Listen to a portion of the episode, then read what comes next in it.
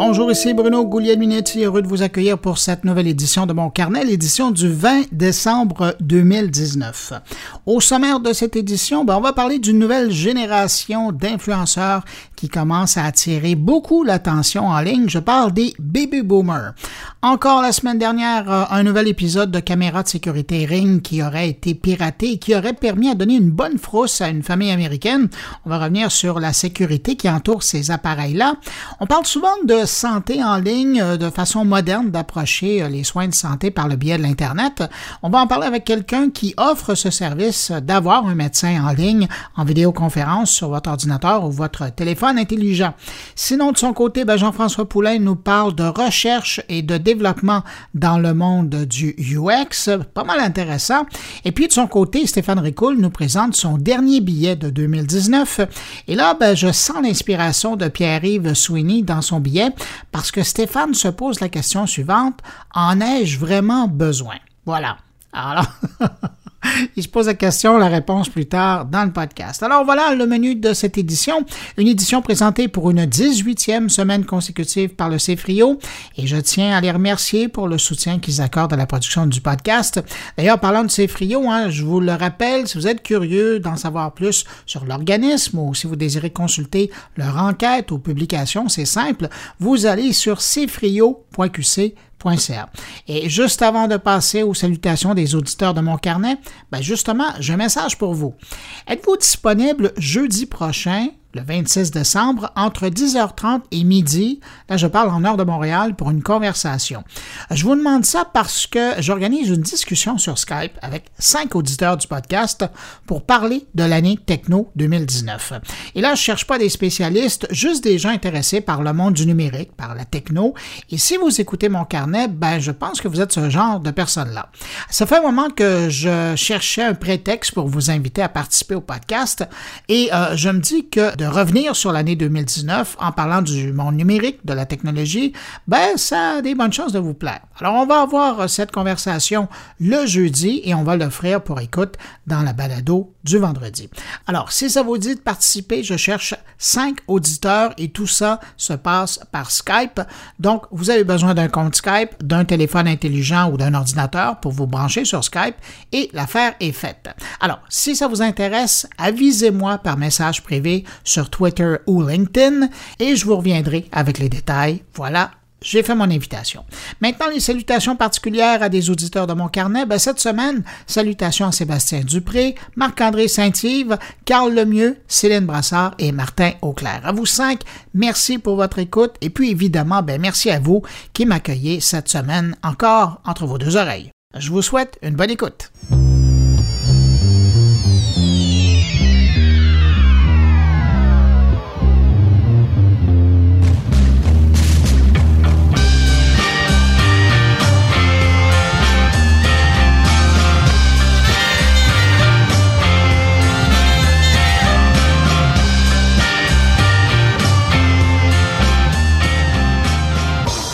Je commence cette revue de l'actualité numérique de la semaine avec euh, les résultats d'un palmarès des assistants personnels numériques.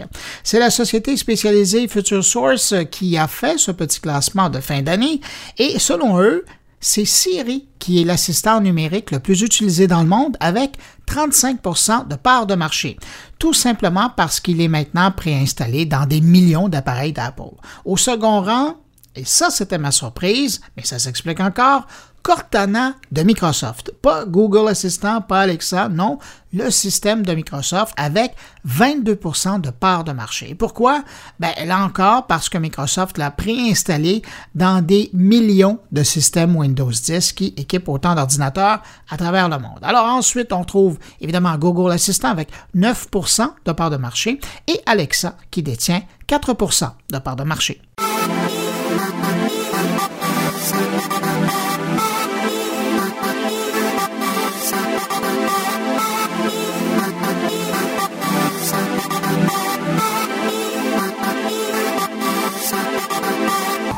Puis tiens, parlant d'assistant, un mot sur le Google Assistant euh, qui peut dorénavant supprimer votre euh, dernière conversation enregistrée avec la commande OK Google, ce n'était pas pour toi. Je m'excuse, c'est mélangeant. Ça, c'est ce que vient de me répondre mon Google Assistant.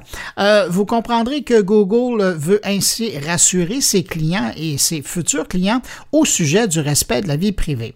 Alors, cette nouvelle commande vocale viendra régler les situations où l'appareil interprète mal une phrase et croit que c'est une requête de recherche qui lui est adressée. Alors, souvenez-vous de la phrase magique OK Google, ce n'était pas pour toi. OK, d'accord. En passant, je vous rappelle que les conversations avec Google Assistant sont enregistrées dans le nuage pendant trois mois avant d'être supprimées. Et puis, ah oui, si vous utilisez Alexa, ben, sachez que la fonction existe déjà avec l'assistant d'Amazon.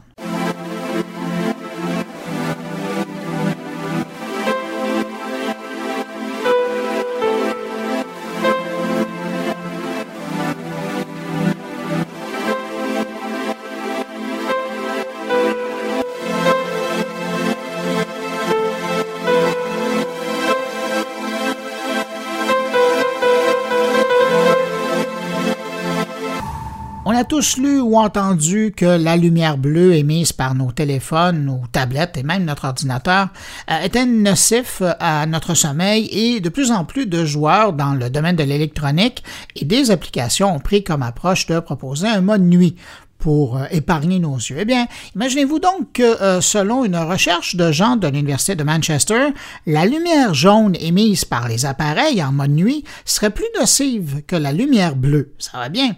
Selon les chercheurs, les lumières froides, comme le bleu, sont plus proches de la lumière naturelle que la lumière proposée en mode nuit, un éclairage plus chaud, mais qui serait moins naturel. Ils sont arrivés à cette conclusion après avoir fait des tests sur des souris et avoir regardé leur comportement. Finalement, on peut s'en sortir en gardant la lumière bleue originale de son appareil, en baissant tout simplement l'intensité lumineuse de l'écran. Et bien voilà, la situation est réglée.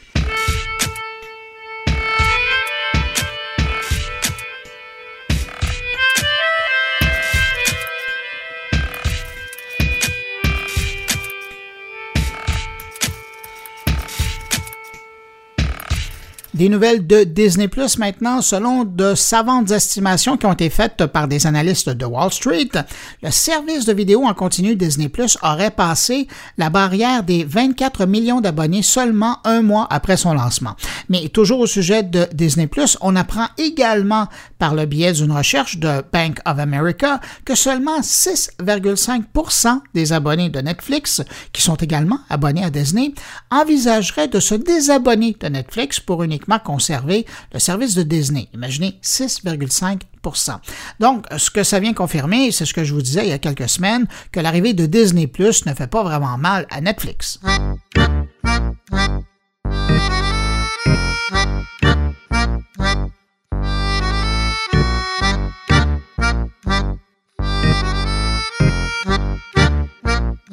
Cette semaine, grosse surprise, Instagram a annoncé une série de nouvelles règles pour encadrer les influenceurs qui utilisent sa plateforme pour faire la promotion de produits, que ce soit sur un compte perso ou sur une page commerciale. Et je parle de surprise parce que c'est vraiment la première fois que Instagram ou même Facebook décide de restreindre l'éditorial des créateurs de contenu. En fait, les nouvelles règles touchent également Facebook et donc les armes, la cigarette électronique et le tabac sont désormais des sujets pour les influenceurs sur les deux réseaux sociaux. Avis-vous intéressés, la nouvelle politique devrait être mise en place dans les semaines à venir. Bizarrement, ces nouvelles règles chez Facebook et Instagram arrivent juste au moment où Facebook lance une plateforme dédiée aux collaborations entre les marques et les influenceurs pour Instagram.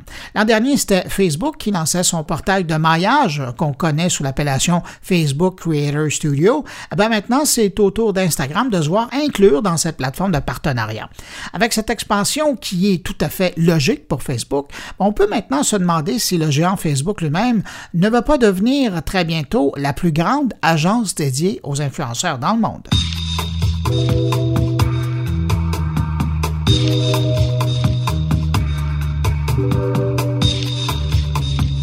Música tiens, une petite dernière euh, concernant Facebook. On apprend cette semaine que l'entreprise développe son propre système d'exploitation pour ne plus dépendre du système Android qui est utilisé sur ses appareils. Parce que, euh, je vous le rappelle, hein, Facebook fabrique maintenant des appareils. Pensez à son casque Oculus ou encore, plus récemment, à la série d'assistants vidéo Portal. Eh bien, pour euh, s'émanciper en quelque sorte, ne plus être dépendant de Google, ben, Facebook mise dorénavant sur le développement de son propre système d'exploitation.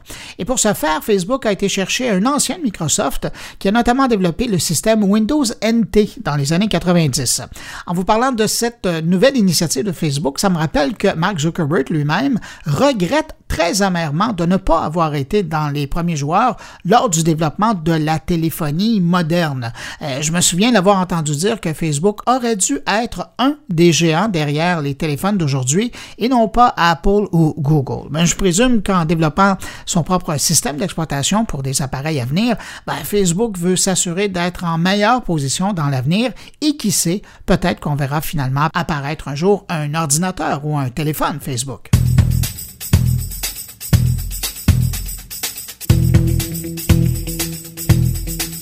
Un mot sur un jugement en Europe qui pourrait avoir des impacts ailleurs dans le monde. C'est l'Union européenne qui vient de dire non à la vente des livres numériques usagés.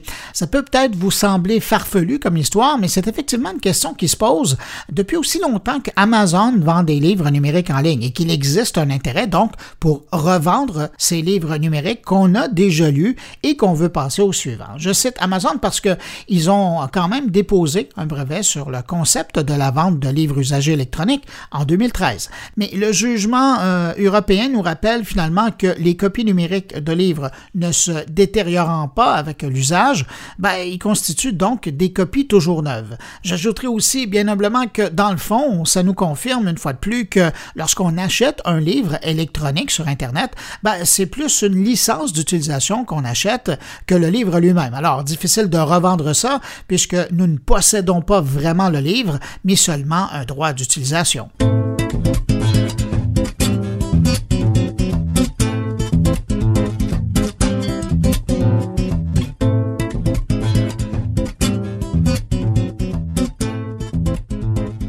J'ai vu passer cette semaine un xème texte sur cette nouvelle génération d'influenceurs qui font saliver les annonceurs, les marques, et je parle des baby boomers. Euh, pour parler de ce nouveau groupe d'influenceurs qui prend de plus en plus euh, sa place en ligne, j'ai contacté Caroline Cormier, une observatrice de l'influence en ligne depuis un bon moment maintenant. On écoute notre conversation. Évidemment, cette année 2019, euh, on a beaucoup parlé d'influenceurs cette année, mais on, a, on termine l'année 2019 en parlant un peu plus des influenceurs, on va dire matures, seniors, âge d'or, comment on les appelle? Habituellement, euh, il y en a beaucoup qui vont les appeler les boomers. Il y a beaucoup d'études de, ce temps-ci qui sortent à propos de l'utilisation des réseaux sociaux euh, par des gens un peu plus âgés, je dirais 50 ans et plus, 55 ans et plus. Ils viennent de découvrir Facebook. Euh, ils commencent, ils ont plus de temps, donc ils décident de soit pas nécessairement de devenir influenceur, mais de créer du contenu pour s'amuser. Puis ça fait qu'après ça, on découvre des gens intéressants. Puis les marques, ben pour eux, c'est une niche qu'ils n'avaient pas encore exploitée. Et c'est souvent des sujets qui sont totalement un peu différents que, que, les jeunes. Euh, c'est une autre façon de faire du marketing, je dirais. Je pense que 2020 va être porté là-dessus beaucoup. Puis ce qui est intéressant dans leur cas, c'est qu'on a beaucoup euh, accusé les influenceurs, du moins les premiers influenceurs de l'Internet, euh, d'être des jeunes qui avaient peu vécu, qui avaient peu d'expérience, qui avaient peu de contenu. Mais là, on a affaire à des boomers qui, justement, ont vécu, ont du contenu, ont des connaissances, des spécialités, et c'est là où ils se démarquent des prédécesseurs. Euh, oui, puis en plus, leur avantage, c'est que eux, quand ils aiment une marque, ils deviennent les meilleurs ambassadeurs de cette marque-là. C'est eux qui vont le plus le partager. Euh, juste un exemple qui me vient en tête, euh, des groupes de lecture que, qu'il va avoir sur Facebook, puis tu vas avoir des dames en haut de 55 ans qui vont s'échanger des titres de livres.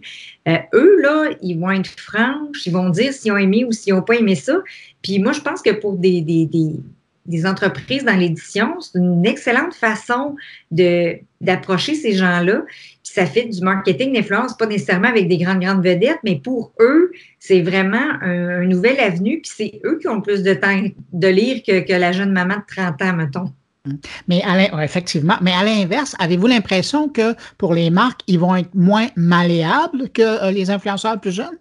Ah ben c'est certain, parce que moi, pour avoir travaillé avec euh, ou abordé quelques influenceurs, créateurs de contenu un peu plus âgés, euh, sont très, très sélectifs. S'ils n'aiment pas ce qu'ils font ou qu'ils n'ont pas le temps parce qu'ils s'en vont en vacances, ils vont dire non. c'est, comme, comme, dirait mon père, ils ne veulent pas être planifiés. ils ne veulent pas être planifiés, fait que ces, gens-là vont ils ne voudront pas être planifiés, donc ils restent authentiques donc, pour la marque, puis pour des entreprises comme la nôtre, bien, ça devient un petit peu plus euh, difficile, pas nécessairement de les aborder, mais de, de, les avoir de notre côté. Sauf que s'ils adhèrent à ton produit, là, tu vas avoir les meilleurs ambassadeurs euh, du monde. C'est intéressant parce que quand on regardait les influenceurs, on se disait, ben les, jeunes influenceurs avant, on se disait, ils vont faire ça pendant un petit bout de temps, puis après, ils vont partir. Ils vont quitter, ils vont avoir une vraie job, puis ils vont aller faire autre chose.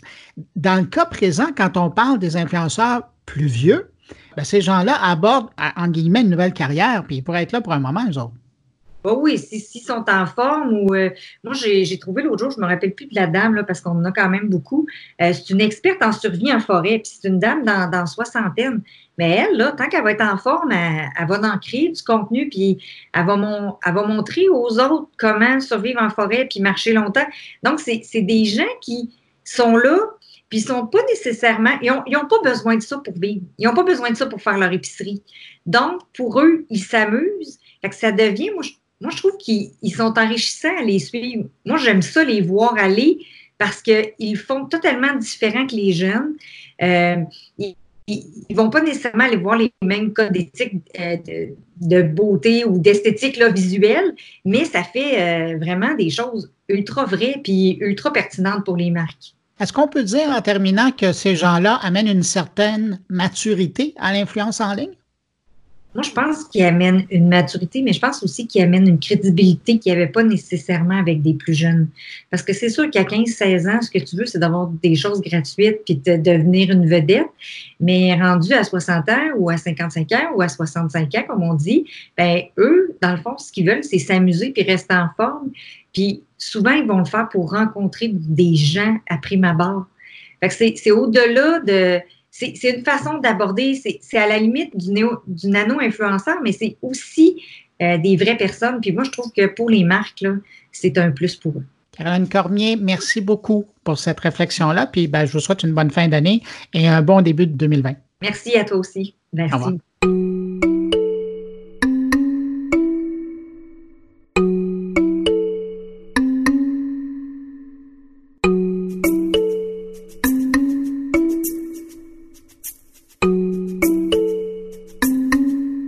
Peut-être entendu parler hein, la semaine dernière euh, de cette histoire en Géorgie, aux États-Unis, où une petite fille a été terrorisée euh, dans sa chambre quand une voix inconnue s'est adressée à elle, parlant par le biais de sa caméra ring, en se faisant passer pour le Père Noël. Ça, c'est juste une histoire parmi tant d'autres qui concernent ces petites caméras de sécurité qu'on nous propose pour surveiller nos demeures. Je voulais faire le point sur la sécurité entourant ces appareils et les risques qu'on peut courir avec ça dans nos maisons. Alors, je vous propose d'écouter la réflexion de Steve Waterhouse sur le sujet. Steve Waterhouse, un spécialiste de la sécurité informatique.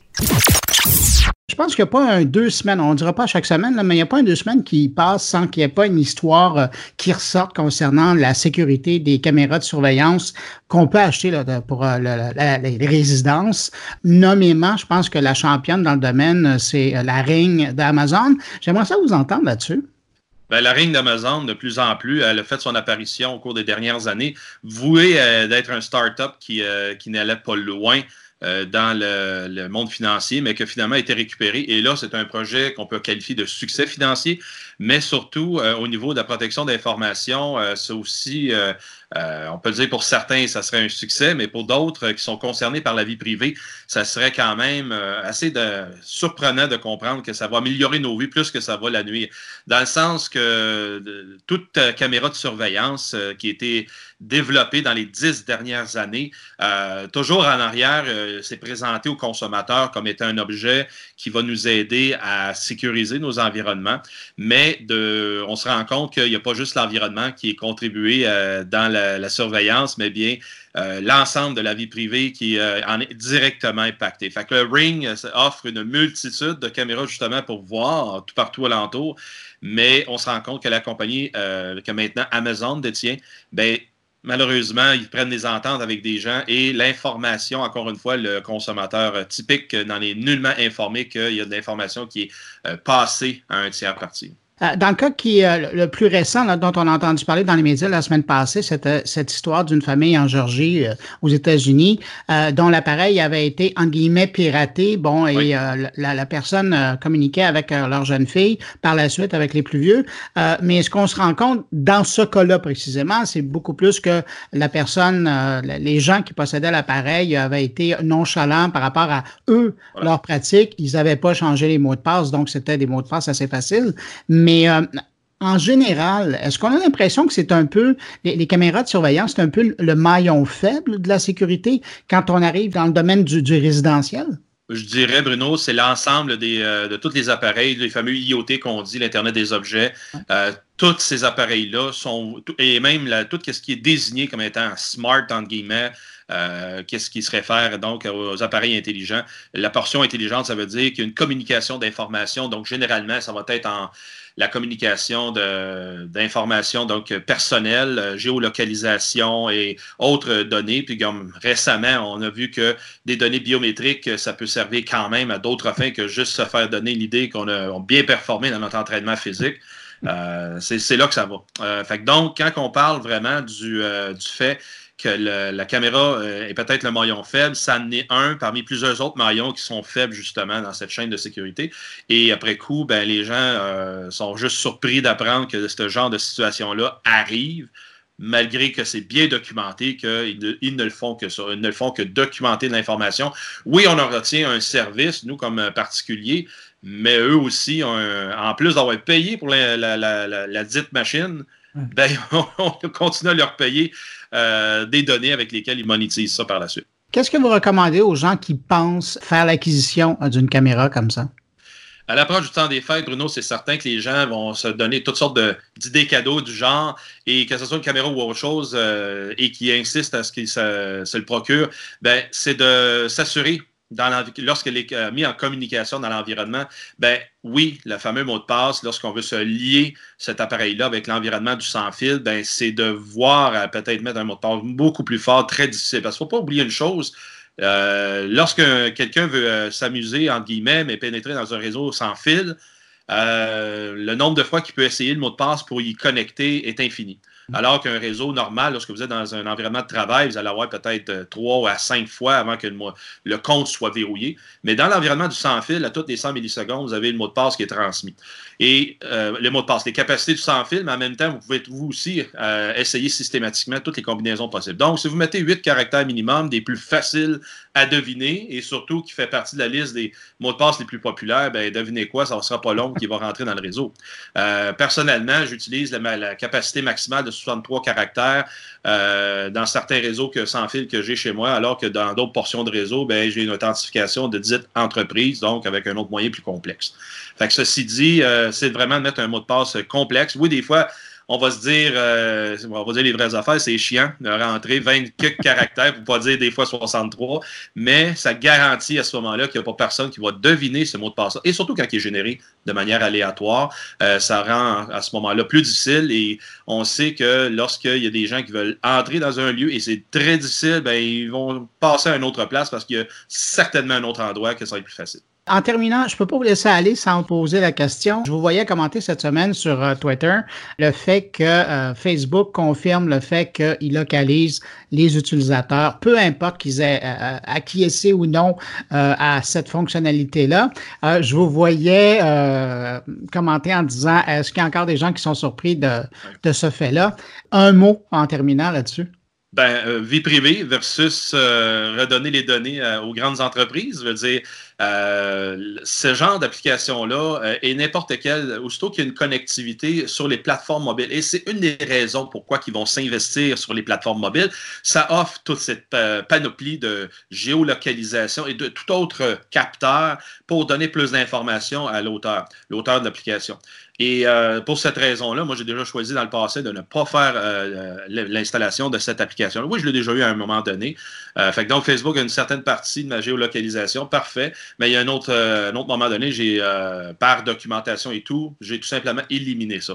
Fait le fait que je ne participe pas à Facebook sur plateforme mobile, hein, oui, peut-être, je me, je me prive d'informations instantanées, parfait, mais ce n'est pas mon moyen principal de communication. Et je le dis à tous mes interlocuteurs, ce n'est pas encore là, il y a le, bon vieux téléphone. Hein. il y a un numéro de téléphone en quelque part dans notre appareil qui sert justement à communiquer. Mais euh, c'est comme ça que je dis euh, appelez-moi ou sinon euh, communiquez-moi par messagerie de courrier électronique. C'est les meilleurs moyens. Et donc, ça, c'est des moyens passifs, conventionnels, qui ne, portent pas préjudice justement à ma vie privée. Là-dessus, je n'ai pas d'autres applications comme Instagram puis toutes les autres, les autres suites conventionnelles que les gens s'y mettent. Mais faut, si les gens veulent vraiment participer à ces plateformes-là, ben, ça a une conséquence. Et euh, personnellement, ben, c'est une, genre d'information que cette compagnie n'a pas d'affaire à savoir, au-delà de juste euh, les posts de, humoristiques que j'amène sur la plateforme. C'est Waterhouse, euh, analyste de la scène de la sécurité informatique. merci pour cet échange. C'était un plaisir de vous avoir. Merci. N'importe quand. Bonne journée.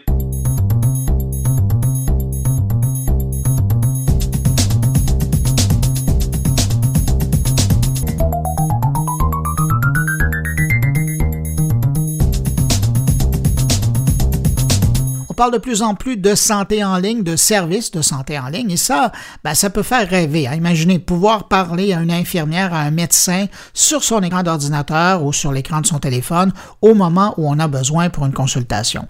Bien que ça puisse euh, nous faire rêver au pays, ben, il y aurait déjà 300 000 Canadiens qui ont accès à ce type de service par le biais de leur employeur, qui souscrivent en leur nom au service de santé en ligne de dialogue. Question de rêver un peu parce que c'est pas du tout mon cas, c'est probablement pas le vôtre non plus, ben, j'avais le goût d'en savoir un peu plus sur le type de service et d'expérience que peuvent vivre les clients du service Dialogue. Alors pour ce faire, je vous propose une conversation avec Anna Schiff, euh, qui est cofondatrice de Dialogue et chef de la stratégie et des produits. Au Canada, là, euh, à moins que je me trompe, je pense que vous êtes probablement ce qu'il y a de plus clair et de plus limpide comme exemple de télémédecine disponible à partir d'Internet pour les Canadiens. Est-ce que je pourrais vous décrire de cette façon-là? Exactement. Exactement. Euh, on est le service euh, le plus utilisé, le plus répandu au Canada euh, pour accéder à, une équipe d'infirmiers, médecins, infirmiers praticiens pour toute question en santé et, et, et question de bien-être. je vais bien faire attention à ma formulation. Pour le moment, votre service, cependant, est accessible uniquement euh, par le biais d'employeurs qui décident de s'abonner à votre service et donc par la suite de rendre disponible et aux employés et aux membres des familles des employés à votre service. Exactement.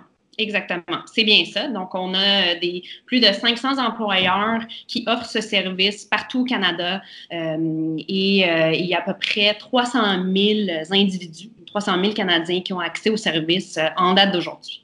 Donnez-moi donc un exemple du type d'utilisation qui est fait par euh, un employé d'un de vos clients.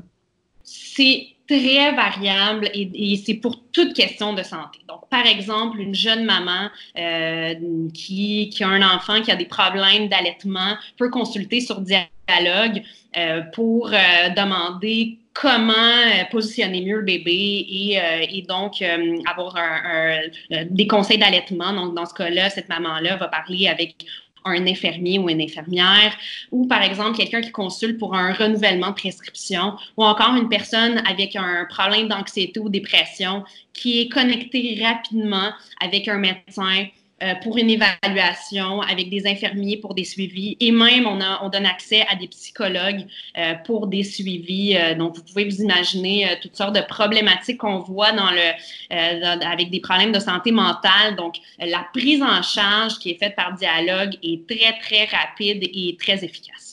Est-ce qu'on dit donc que, dans le fond, vous offrez le service de première ligne, mais par la suite, je prends l'exemple parce que vous donnez l'exemple du psychologue. Euh, est-ce que ça veut dire que donc le, service de première ligne est donné par dialogue, puis par la suite, ben, il faudra vraiment que la personne se rende pour rencontrer un psychologue? Il ne peut pas le faire en ligne, quand même. C'est vraiment les deux. Donc, il y a, quand ah même une. Euh, oui, donc, euh, on offre évidemment le service de, première ligne. Euh, on a, dans la dernière année, lancé aussi un service spécialisé en santé mentale qui inclut donc des psychologues, des psychothérapeutes, des travailleurs sociaux pour vraiment entourer le patient et l'amener en rémission le plus rapidement possible. mais il y a, y, a, quand même une très grand, un, un, très grand éventail de problématiques qu'on peut voir et résoudre euh, de façon virtuelle juste par l'entremise d'une vidéo. Euh, corrigez-moi si je me trompe, mais il me semble que j'avais déjà lu à quelque part qu'il y a 70% des rencontres qu'on fait d'habitude avec un médecin qui n'a pas besoin d'ausculter ou, ou, de palper la personne. Donc, ça fait quand même beaucoup de services qui sont disponibles en ligne par un, que ce soit une infirmière ou un médecin. Exactement, exactement. Vous avez le, le, bon chiffre. Et en fait, ce qui est très intéressant et ce qu'on a fait chez Dialogue dès le début, c'est que pour le 30% des gens qui ont quand même besoin d'être évalués en personne, on offre un service de navigation, comme on appelle, pour aider la personne à aller dans une urgence qui a moins de temps d'attente, par exemple, ou dans une clinique qui offre des rendez-vous. Donc, on optimise un peu le cheminement du patient après, euh, après la première consultation quand un rendez-vous en personne est nécessaire. Madame Chef, ça commence à faire quelques années maintenant que vous êtes euh, en, ben, dire en ligne, mais en service. Quand vous regardez la progression d'utilisation de ces services-là, euh, vous avez l'impression que ça pourrait ressembler à quoi dans cinq ans, si on s'en parlait? Donc, euh, très, très bonne question. Et en fait, je vais, je vais, je vais, je vais vous parler de l'année qu'on vient de vivre pour expliquer ce qui s'en vient. pour nous, 2019 a on, a eu une croissance fulgurante. Et je pense que c'est euh, principalement dû au fait qu'il y a une pénurie de main-d'œuvre sur le marché du travail aujourd'hui. Donc, de plus en plus d'employeurs se posent la question comment est-ce que j'attire, je retiens et surtout je rends mes employés et leurs familles, évidemment, plus productifs, plus heureux. Donc, le service est en, croissance d'un point de vue intérêt d'un point de vue utilisation par les individus. Et je pense que dans cinq ans, tous les Canadiens vont avoir accès à ce genre de service parce qu'il y a de plus, de plus en plus d'intérêt dans le marché. Euh, et puis, euh, et puis bon, on espère bien que Dialogue sera euh, à l'avant de, de, de, de, de, ce, de ce développement. Ben là, vous m'amenez à ma prochaine question, puis je suis content que vous me répondiez comme ça. Est-ce que, parce que là, bon, les, gens qui nous écoutent, euh, il y a peut-être des gens qui, dont les employeurs font appel à vos services, mais, mais le Canadien moyen, là, euh, qui euh, n'a pas un employeur qui est assez généreux pour lui permettre de, de, s'abonner à votre service, est-ce que vous voyez à, moyen terme ou à long terme la possibilité un jour d'ouvrir ces services-là à un Canadien, à un citoyen qui sera prêt à, à payer le prix, évidemment? Aujourd'hui, c'est un service qui est disponible à la plupart des Canadiens. Donc, via euh, le, soit l'employé qui est chez un employeur qui offre le service ou en étant un membre de la famille. Ce qu'on voit aussi de plus en plus, c'est que le type d'entreprise qu'il offre est de plus en plus varié. Au tout début, les, les, les premiers à l'adopter, c'était des par exemple, des grands bureaux d'avocats ou des gens qui déjà réfléchissaient à leur main-d'œuvre comme étant le cœur de leur, de leur succès. Aujourd'hui, on a des manufacturiers qui sont dans des petites régions du Québec. On a des épiceries qui l'offrent à leurs employeurs partout au Canada. Donc, je pense vraiment que de plus en plus, les gens vont avoir accès à ce service-là par l'entremise des employeurs et que rapidement, presque tous les employeurs vont se trouver à offrir ce service-là. Donc, je comprends dans votre réponse que dans votre plan de match pour aujourd'hui, il n'est pas question d'ouvrir le service à des individus. Ça demeure donc un service qui est d'abord à faire aux employeurs qui, par la suite, peuvent donner accès à, leurs employés. C'est bien ça? Oui, pour le moment, oui. Ben, Anna Schiff, cofondatrice de Dialogue et chef de la stratégie des produits, merci beaucoup euh, de cette euh, rencontre avec vous. Au revoir. Merci, au revoir.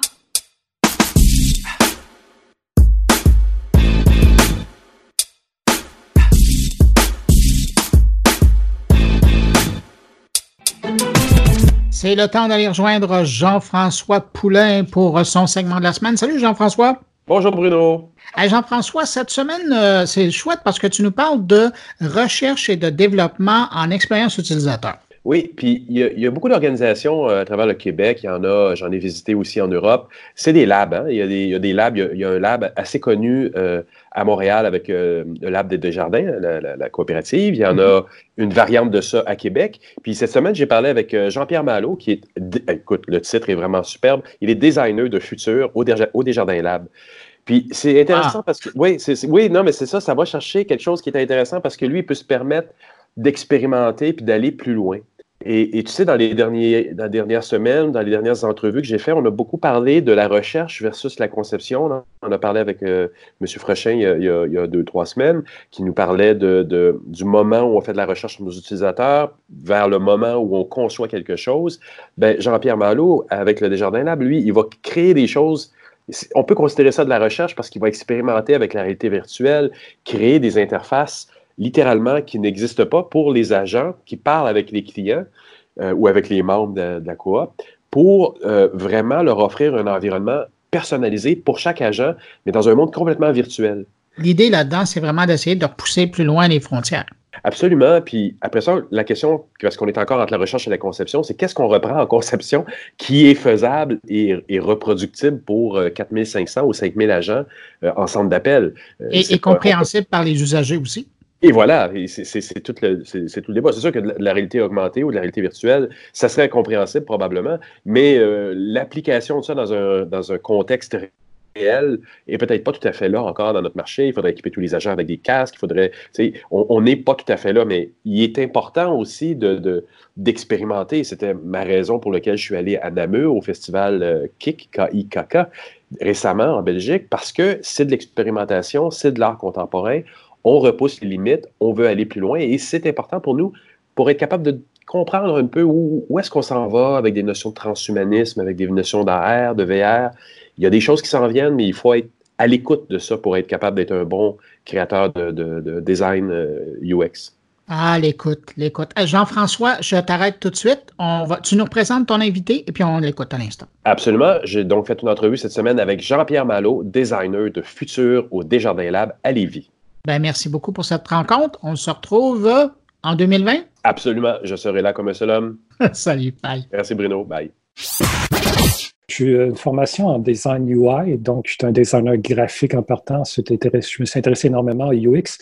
Euh, mon rôle, où est-ce que je travaille dans le laboratoire d'innovation, c'est qu'on touche à peu près on regarde, on investit un peu toutes les nouvelles technologies. On regarde si ce serait propice à être utilisé dans le contexte de la compagnie à laquelle on travaille. Puis qu'est-ce que vous faites exactement? Donc, vous, visez, puis ce que j'ai vu, on s'est rencontrés l'année dernière au WAC, ou cette année, en 2019, on s'est rencontrés au WAC au printemps. Puis tu montrais des, choses, des choses que tu as mis en place qui sont quand même, euh, qui tiennent quasiment de la science-fiction. Il y avait des, panneaux de réalité virtuelle. moi, j'ai quelqu'un qui, qui, ce que je voyais que tu nous as présenté, c'était littéralement un bureau complètement vide, mais que la personne animait avec une, réalité augmentée. Oui, oui, c'est un intérêt personnel. Je m'intéresse énormément à ce, ce, qui, se prépare en réalité augmentée, réalité virtuelle. Donc, euh, l'idée, c'est ce qu'on pouvait créer un bureau pour conseiller un agent au centre d'appel, un bureau totalement en holographie, hologramme, projection holographique. Euh, l'idée de base, c'est euh, vraiment faire du lane design, donc épurer un peu la tâche, épurer aussi tous les objets utilisés pour une tâche spécifique. Euh, ça me le fait de l'automatisation d'une tâche avec en intelligence artificielle, mais au niveau holographique, on s'est basé un peu sur un caractère un peu science-fiction, un peu à la Minority Report avec Tom Cruise. c'est assez drôle parce que quand tu dis ça aux jeunes au centre d'appel qui ont 18-20 ans, ils, oh, même pas, ils, connaissent pas le film. Donc, j'ai dit, OK, c'est l'idée de travailler avec des hologrammes dans une position donnée. On s'est aperçu que travailler les bras ça fonctionne très mal, donc on gardait la position assise. Euh, le principe de base, c'est euh, travailler avec un environnement qui est un environnement d'holographie, euh, projection holographie, réalité augmentée. mais l'idée était de construire l'environnement au fur et à mesure que l'agent parle avec un client. Donc, ah ce qu'on appelle basé sur la reconnaissance vocale en langage naturel. Est-ce qu'on pourrait créer une interface au fur et à mesure qu'on discute? Qu'est-ce que ça donnerait, ça, exactement? Ça veut dire quoi? Au fur et à mesure que la personne déclare certains mots-clés de, de ce qu'elle a besoin, certains éléments vont apparaître devant l'agent? Exactement, exactement. Donc, les outils de travail. Euh, exemple, un changement d'adresse, très simple. Le client dit euh, J'aimerais changer d'adresse. Une carte apparaît, exemple. Le client dicte l'adresse automatiquement, il y a un déplacement dans l'espace sur sa nouvelle adresse. Donc, l'agent voit toujours euh, la situation géographique d'un déplacement dans l'espace d'une nouvelle adresse. Le fait que l'agent aussi peut renforcer au niveau de l'apprentissage machine, si le client parle très mal, dit euh, mon adresse, tout ça, l'agent pourrait dire est-ce vraiment au 1280 boulevard euh, Saint-Laurent, Montréal? le client aurait juste à dire oui, c'est ça. Donc, automatiquement, on créait du deep learning. Donc, le système apprenait aussi au niveau des, des, des accents spécifiques. Ça, c'est intéressant, mais de toute façon, tu, me décris une expérience qui serait en réalité virtuelle ou en réalité augmentée. Augmentée. Mais, en principe, euh, tu pourrais aussi avoir toute la base de ce que tu me décris là sur un écran ordinaire, un écran normal. Euh, sans écran, no interface. Aucune interface sans écran. On pourrait faire avec Google Home. Oui, exactement. En discutant. Euh, c'est ça, langage fluide. C'est le but de l'exercice, c'est automatiser au maximum ce type d'interaction et on va vraiment dans je parle avec un, smart bot ou un robot. Euh. Aussi, mais, mais j'imagine, je veux dire, le, le, fait d'avoir une conversation entre un agent et un client, et puis pour l'agent d'avoir devant lui des écrans qui se mettent à jour, même, je parle d'un écran. Là, oui, oui, tout à fait, un écran standard, oui.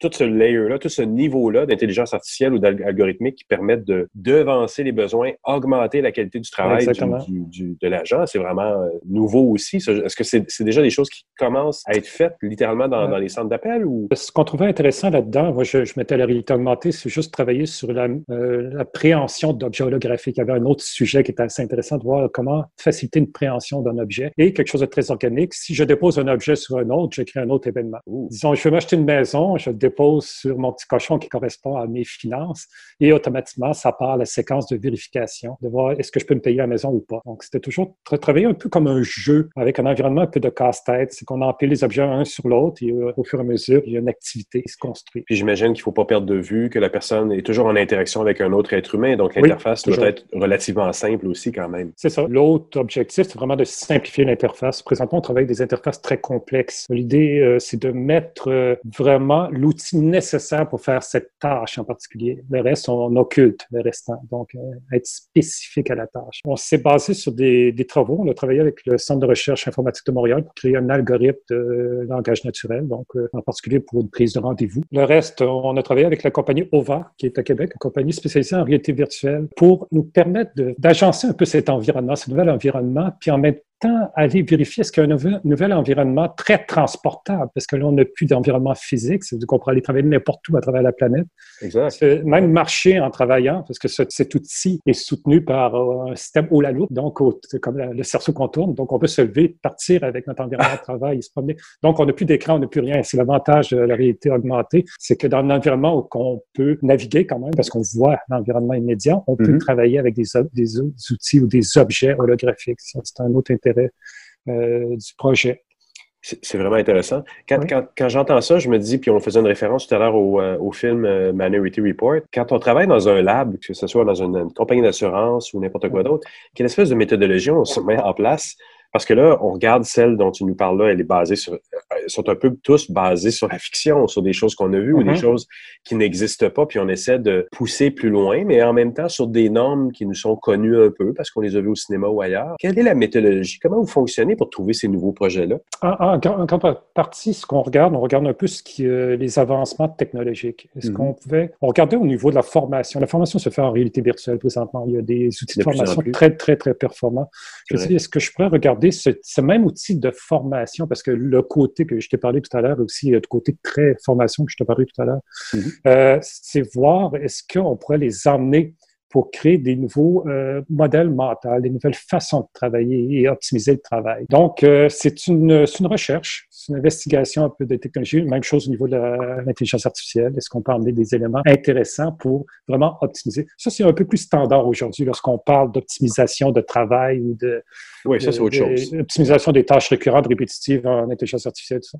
Ce qui m'intéressait vraiment, c'était les nouveaux environnements spatiaux est-ce qu'on pourrait créer des nouveaux environnements spatiaux au niveau des navigations web et toute autre chose? Est-ce qu'on peut emmener d'autres choses qu'au lieu d'avoir une navigation 2D, avoir une navigation 3D, très proche du jeu vidéo? Exact. Mais tout ça dans une tâche très formelle qu'une tâche de centre d'appel. Ça, c'est, mais c'est, c'est une grande allégorie je, je voulais emmener l'objet beaucoup plus loin. On a quelques difficultés des fois à emmener des nouveaux concepts dans une structure préétablie d'une entreprise. Donc, faire un carré de sable qui ressemble à un carré de sable. Ce qui arrive souvent, lorsqu'on pile dans le carré de sable, il y a un petit peu de réfraction de la part de l'environnement. Donc, mon but, moi, c'était créer un algorithme tellement fort que l'imaginaire nous amenait à se questionner, est-ce qu'on peut faire ça dans un contexte? Et c'est la question ou la remarque que je voulais attraper, est-ce qu'on peut le faire? Donc, on attrapait une partie du désir et une partie du futur en le teintant un peu de science-fiction. À partir de là, on dit oui, on peut le faire, mais dans tel contexte. Est-ce que ça vous intéresse? Oui, voici ce qu'on pourrait faire au niveau, disons, en réalité virtuelle, la formation dans le centre d'appel. C'est intéressant parce que je pense que, comme tu le disais tout à l'heure, il, y a une différence entre optimiser des choses, qui est un peu le quotidien de euh, la plupart des, gens qui, travaillent en expérience utilisateur, en, ergonomie. On va améliorer une expérience, mm-hmm. tester, aller sur des petits détails. Toi, tu amènes ça vraiment dans le cadre d'un lab vraiment, ben, toi et l'équipe avec laquelle tu travailles, elle me coche plus loin, mais c'est un processus créatif. Là. On, on est, on est, Oui, c'est totalement créatif. À ce niveau-ci, oui, effectivement, ta recherche et développement pur et dur, on, essaie de toucher jusqu'au point de rupture une certaine technologie.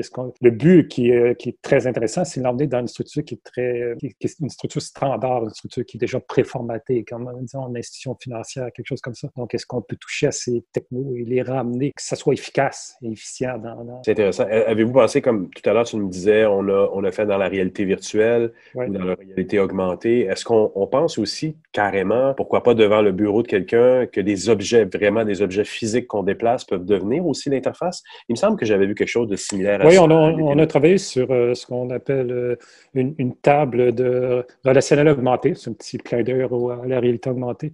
Effectivement, c'est comme un gros iPad plié sur lequel on, amenait la tâche de captation de données au client. En général, lorsqu'on rencontre, conseiller rencontre un client, c'est lui qui prend toutes les données. C'est quoi ton adresse, ton changement d'adresse, etc. Donc, on donnait la tâche plus au niveau du client. Donc, très simple, euh, numériser le code barre en arrière du permis de conduire pour voir l'adresse. Le reste, lorsqu'on lui demandait que veux-tu faire dans le futur, donc préparer ta retraite, c'était un jeu, un genre de casse-tête. On accumulait des morceaux un par-dessus l'autre qui déterminaient un peu son roadmap, son cheminement vers sa retraite. À partir de là, on formatait automatiquement des offres. Donc, c'est l'accompagnement au conseiller d'une offre préformatée. Donc, il y a toujours le côté aussi d'accompagnement et dans votre cas, de ce que j'avais vu euh, lors du WAC, c'était carrément, il y avait cet écran ou cette table-là devant l'utilisateur, le client, et il y en avait une équivalent. On avait l'impression d'un combat de, comment on appelait ça? De, de, hockey sur table. Ouais, ou de hockey sur table, effectivement, où il y avait vraiment un renvoi entre l'un et l'autre, qui est intéressant parce que parfois, quand tu es un client, euh, tu es devant, tu es dans un poste, es dans une position complètement inactive, puis c'est l'agent qui fait toutes les opérations, mais tu ne vois pas du tout ce qu'il fait. Donc, dans, le cas de ce que j'avais vu au WAC, vous, vous, faisiez littéralement, les deux avaient des choses à faire. Oui, les deux avaient des choses à faire. Ça amenait aussi un autre élément assez intéressant, on l'a testé dans un réseau bancaire, c'est les gens commençaient à rire, trouvaient ça le fun, commençaient à s'amuser. Ah oui. Rien, de plus plate que rencontrer. Non, mais oui. Ah, c'est juste amener le, le, côté ludique un peu d'une complétion de tâches. Euh, c'était quelque chose d'assez intéressant de voir. Est-ce que les gens manipulaient, envoyaient, jouaient un peu sur la tête pour amener euh, une signature électronique, euh, des choses qui, qui amenaient une finalité au niveau de, du besoin d'affaires. Mais vous le poussiez plus loin parce que justement, bon, la signature, on, on s'est toujours, on s'est tous vu pousser devant nous le petit machin pour signer. maintenant, on n'est plus surpris. On est plus surpris. Mais, mais là, vous, vous, vous le poussiez plus loin sur cette interface-là, comme tu disais tout à l'heure. On pouvait scanner des éléments, on pouvait carrément avoir des taux d'intérêt. Il y avait vraiment une interaction au-delà de ce que l'agent décidait de nous montrer, il y a des choses qui apparaissaient devant nous. ça, comme tu dis, je, comprends qu'il y a eu une réception positive parce que c'est intéressant. Je participe, moi, en tant que. C'est comme ça démystifie un peu le monde bancaire, dans un sens. Oui, tout à fait. En même temps, lorsqu'on affichait étant donné que c'est un, une table interactive, on pourrait afficher facilement au niveau de l'explication une vidéo donc, une personne ah qui se pose la question, souvent demander au, au conseiller l'explication. Des fois, c'est pas complexe, il prend le temps, mais pendant cette période de temps-là, la personne pouvait apprendre. Donc, c'est vraiment un outil de formation. Donc, on amenait du côté formation.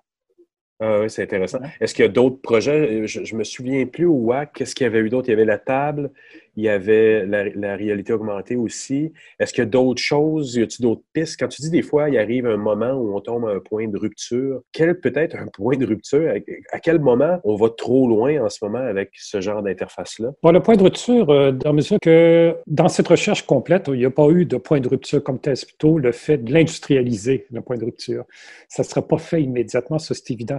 Euh, mais il y a des, des, des, éléments de recherche assez intéressants là-dedans. Ce qu'on appelle, là, c'est euh, l'élément de réalité augmentée pour le centre d'appel, on, on, va l'emmener vers la formation. On s'est demandé, est-ce qu'on pourrait créer un simulateur de formation basé sur une certaine problématique? Est-ce que quelqu'un qui vient postuler pour ce poste est la bonne personne pour ce poste? Donc, on voulait voir, est-ce qu'on pourrait faire un genre de simulateur de vol pour un contexte donné et voir le point de rupture, de voir euh, si cette personne-là est bonne pour ce poste ou elle a juste une difficulté d'apprentissage.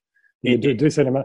Évidemment. Et donc, ça, c'est quelque chose qui est plus apte à se faire mettre en prod que d'équiper 4000 quelques achats. Demain, avec la réalité augmentée, le risque. Tout à fait, tout à fait. Puis ensuite, on y va vraiment vers une formation en réalité virtuelle. L'idée aussi, c'est de garder ce qu'on appelle la mémoire du fantôme. Après, lorsque un agent ou un conseiller qui traite euh, d'autres performances manipule l'environnement virtuel, il peut disparaître et l'environnement virtuel se souvient de ses gestes, se souvient oh. de toute sa capacité de résoudre certaines problématiques. Donc, est-ce qu'on peut créer dans un futur donné un super euh, agent, un, conseiller, un super agent qui vient un peu schizophrène avec le temps, mais peu importe. Mais non, un super agent qui permettrait une formation optimale et pourrait aussi modeler la formation selon la capacité d'apprentissage. Parce qu'en principe, les algorithmes apprennent euh, des, gens qui les utilisent. Donc, autant du côté client que du côté agent, il pourrait y avoir un apprentissage. On, est rendu vraiment plus loin. Et, vous, comment vous gérez le, processus? J'ai eu beaucoup de discussions dans les dernières entrevues sur le moment où on fait de la recherche. Puis un lab, évidemment, c'est énormément dans la recherche. Et il y a un moment où on le passe en production, où on met passé en production réelle. Euh, comment, vous, comment vous gérez ça? Vous, vous le repassez à des équipes de, production d'interface d'une façon ou d'une autre, comme tu, tu disais tout à l'heure je pense qu'ils sont obligés de voir qu'est-ce qui est faisable, qu'est-ce qui est produisible pour, euh, et reproductible surtout. Comment, comment ça passe le, cap concept vers le, produit qui peut être réplicable à l'interne? Euh, ce qu'on fait présentement, c'est qu'on côtoie des équipes TI qui sont de l'organisation. Euh, le sujet, bon, je vais te parler du sujet qu'on avait, reconnaissance vocale, langage naturel. Il y a déjà des travaux qui se font au niveau des assistants vocaux. Donc, on essaie de créer une grande cohorte et puis de pousser vers cette reconnaissance vocale pour la prise de rendez-vous, qui est un sujet d'actualité pour l'organisation. Et là, on regarde physiquement est-ce qu'on peut le rentrer dans le système qu'on connaît présentement, mécaniquement parlant? Avec les Alexa et les Google Home de ce monde, tu veux dire? Exactement. Et les systèmes de, téléphonie qui sont en interne oui. Oui, oui. Donc, oui, euh, ce qu'on on, l'offre. L'algorithme qu'on a fait faire au crime, on l'a offert au groupe TI. Ils sont en train d'analyser les différents éléments techniques et technologiques, comment on pourrait le connecter facilement. L'écosystème. Oui. Donc, oui, il y a un, niveau de commercialisation. Le reste, projection holographique, c'est plutôt au niveau de, de recherche euh, pour le futur, effectivement, comme tu disais, équiper euh, plusieurs euh, conseillers avec cet élément-là. Est-ce qu'on pourrait le faire un jour pour faire de la rétention ou faire la base euh, technologique pour attirer des gens vers donc un côté un peu plus marketing? Est-ce qu'on le fait en rapport au marketing? Est-ce qu'on crée des nouveaux outils de marketing en réalité augmentée spécifiques à l'institution financière? Si on va le voir bientôt, on va voir que ça va s'en venir. Mais c'est intéressant parce que même dans la réalité augmentée que tu nous décrivais tout à l'heure, ça peut être découpé, il y a, il y a bien des morceaux là-dedans, c'est un peu comme la recherche spatiale. On ne va pas tous se construire une capsule dans le jardin, mais on en a sorti des aspirateurs, on en a sorti des, circuits imprimés et plein d'autres choses. Tout à l'heure, tu parlais du fait que si j'entends ce que dit quelqu'un et qu'il utilise des mots-clés, ben, mon interface qui est devant moi en tant qu'agent va popper des choses qui vont dire Hey, il vient de dire ça, je te, je te pop quelque chose sur les prêts personnels parce qu'il vient de me parler, il vient de parler d'économie, il a utilisé quatre mots-clés pouf, pouf, pouf, je te fais, je, trouve des trucs euh, qui sont pertinents pour ton interaction avec le client. Moi, j'ai jamais vu ça à date dans aucune interface euh, humaine euh, pour des agents. J'en ai touché quelques-uns dans certains mandats, mais j'ai pas vu ça encore. Ce serait vraiment, même sans réalité augmentée, c'est vraiment quelque chose qui est intéressant. C'est pas intéressant. On peut se rapprocher, un peu du morphing web, un peu avec du BI plus ou moins structuré. Mais est-ce que, est-ce que ça s'en vient? Je, je crois bien, oui. Est-ce que ça va se faire encore avec une interface graphique standard? Peut-être pas mais on va le ah. voir dans un futur donné. Ça aurait l'air de quoi, selon toi? c'est juste une discussion fluide avec. Euh, c'est comme parler à Google Home. On n'a plus besoin d'interface. On parle. Ah, aussi. Mais ça, ça encore, si on, est, on, revient au lab, mais c'est pour ça qu'il y a cette discussion-là entre le lab et la réalisation concrète. Mhm. Qu'est-ce qui se passe quand je, je, je réalise ou je, je, rêve de quelque chose, mais j'en sors aussi des morceaux pour vraiment les appliquer. Qu'est-ce qu'on prend pour passer de la recherche vers la création? Tout à fait, tout à fait. C'est ce qui est la partie passionnante de, de, notre métier en ce moment, je trouve. exactement, exactement. comme je disais, ce qui peut s'appliquer rapidement, c'est la réalité virtuelle au niveau de la formation. Je crois qu'il y a quelque chose là-dessus. Ça se fait déjà. Est-ce qu'on peut créer quelque chose qui est plus proche de l'émotion et puis essayer de mixer les deux? C'est pour ça qu'on aime bien travailler avec les, les, les instituts de recherche fondamentaux, les universités, etc. C'est ramener ces chercheurs-là vers euh, l'industrie et de part et d'autre. Donc, on a des très bons échanges avec. Euh, et sans oublier qu'à la base, ça prend des artistes comme toi pour sortir les idées, les coordonner un petit peu, jouer les chefs d'orchestre. Oui, il faut. Euh, moi, je dis que le meilleur milieu, c'est euh, mixer un artiste euh, en art visuel avec un super spécialiste en AI. Vous allez avoir quelque chose d'assez intéressant. Oui, oui, oui, je suis bien d'accord. Assez performant. C'est pour ça que je me dis à chaque fois, lorsqu'on crée un laboratoire d'innovation, il faut vraiment une mixité de gens. puis des gens qui viennent vraiment de tout acabit. En particulier, moi, je, je dis, prenons des, prenons des musiciens, des artistes, prenons des architectes, prenons, prenons, prenons un peu d'analyse d'affaires, un peu de TI, mais beaucoup d'autres choses. je pense que là-dessus, on peut recréer un écosystème qui est euh, revisiter aussi l'œuvre. C'est toujours l'idée de revisiter l'œuvre. Exactement. Jean-Pierre, je te remercie énormément pour cette entrevue. Merci beaucoup.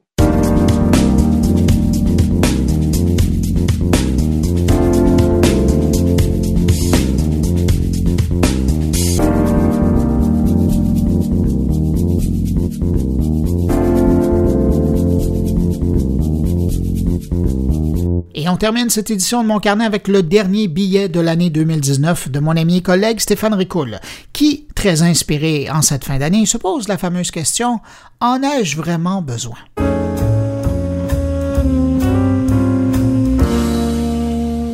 Nous y voilà, période propice aux réflexions, aux remises en cause, aux changements, aux bonnes résolutions. La fin d'année est souvent le théâtre de promesses faites de façon très sincère, mais malheureusement très vite oublié une fois le tourbillon de la vie recommencé en janvier. Cet état de fait s'applique particulièrement bien au monde du numérique. Vous allez certainement entendre au moins une fois durant les fêtes un faut slacker un peu sur Facebook, c'est une perte de temps anyway. Ou encore, vous allez entendre un cette année j'ai manqué de temps. J'ai tout commandé mes cadeaux en ligne, mais l'an prochain, je vais m'y prendre en avance et acheter dans les magasins bien de chez nous. Je me prêterai pas personnellement, bien évidemment, à cet exercice auprès de vous aujourd'hui, mais j'aimerais en revanche que nous prenions collectivement des engagements face à une planète qui ne va pas vraiment bien, que ce soit d'un point de vue de l'environnement ou encore d'un point de vue de l'être humain. Cette année, dans tous les enregistrements que j'ai pu faire, j'ai qualifié à plusieurs reprises notre économie numérique de bipolaire. Autant elle est capable de faire un très grand bien à notre monde, tel qu'on le connaît et tel qu'on l'apprécie, autant elle est capable de lui faire beaucoup de mal. Si j'avais qu'un seul souhait à faire en cette fin d'année, relatif bien sûr à l'économie numérique, ce serait le suivant. S'il vous plaît, ne changez pas de cellulaire en 2020 si votre cellulaire actuel a moins de 3 ans ou même plus. La raison est la suivante. Connaissez-vous le coltan? Le coltan, c'est un minerai dont on extrait le tantal, et le tantal est nécessaire à la fabrication et au fonctionnement de nos cellulaires. Sa valeur économique est très grande et elle a été multipliée par 5 dans les deux dernières années, à peu près 125 000 dollars le kilo. Et c'est la République démocratique du Congo qui remporte la palme d'or avec ça, avec 60 à 80% estimé des réserves mondiales. Malheureusement, cette manne économique génère sur place un conflit armé, à peu près l'un des plus meurtriers depuis la Seconde Guerre mondiale, avec aujourd'hui plus de 6 millions de morts. Il n'y a personne qui en parle ou peu. Et tragiquement, ça vient avec l'exploitation de 40 000 enfants dans les mines de coltan. Cette semaine, de grands noms de l'économie numérique ont été visés par une plainte émanant d'une organisation de défense des droits de l'homme. L'action collective dénonce ces conditions de travail imposées à des enfants en République du Congo. Le cobalt est en forte demande mondiale, on s'en doute. 120 000 tonnes de prévues pour 2020, soit une hausse de 30% 357 000 tonnes prévues pour 2030. Alors, s'il vous plaît, avant de changer de cellulaire par pur plaisir, et non pas par nécessité, avant d'acheter un nouvel ordinateur portable, avant de changer pour une voiture électrique parce que vous avez goût, posez-vous la célèbre question de Pierre-Yves McSween, en ai-je vraiment besoin? C'est mon souhait pour 2020, pour une économie numérique responsable.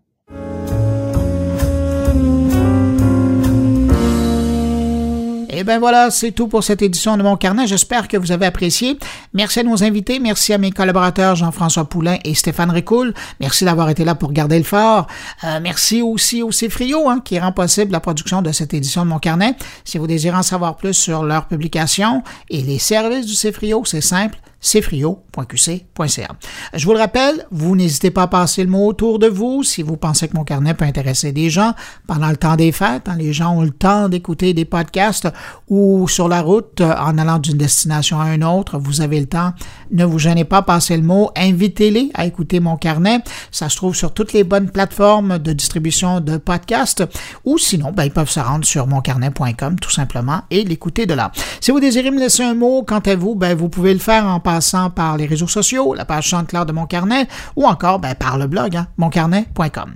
Merci d'avoir été là. Je vous souhaite de passer un excellent Noël, si vous le célébrez évidemment, et on se retrouve la semaine prochaine pour une nouvelle édition de Mon Carnet. Au revoir.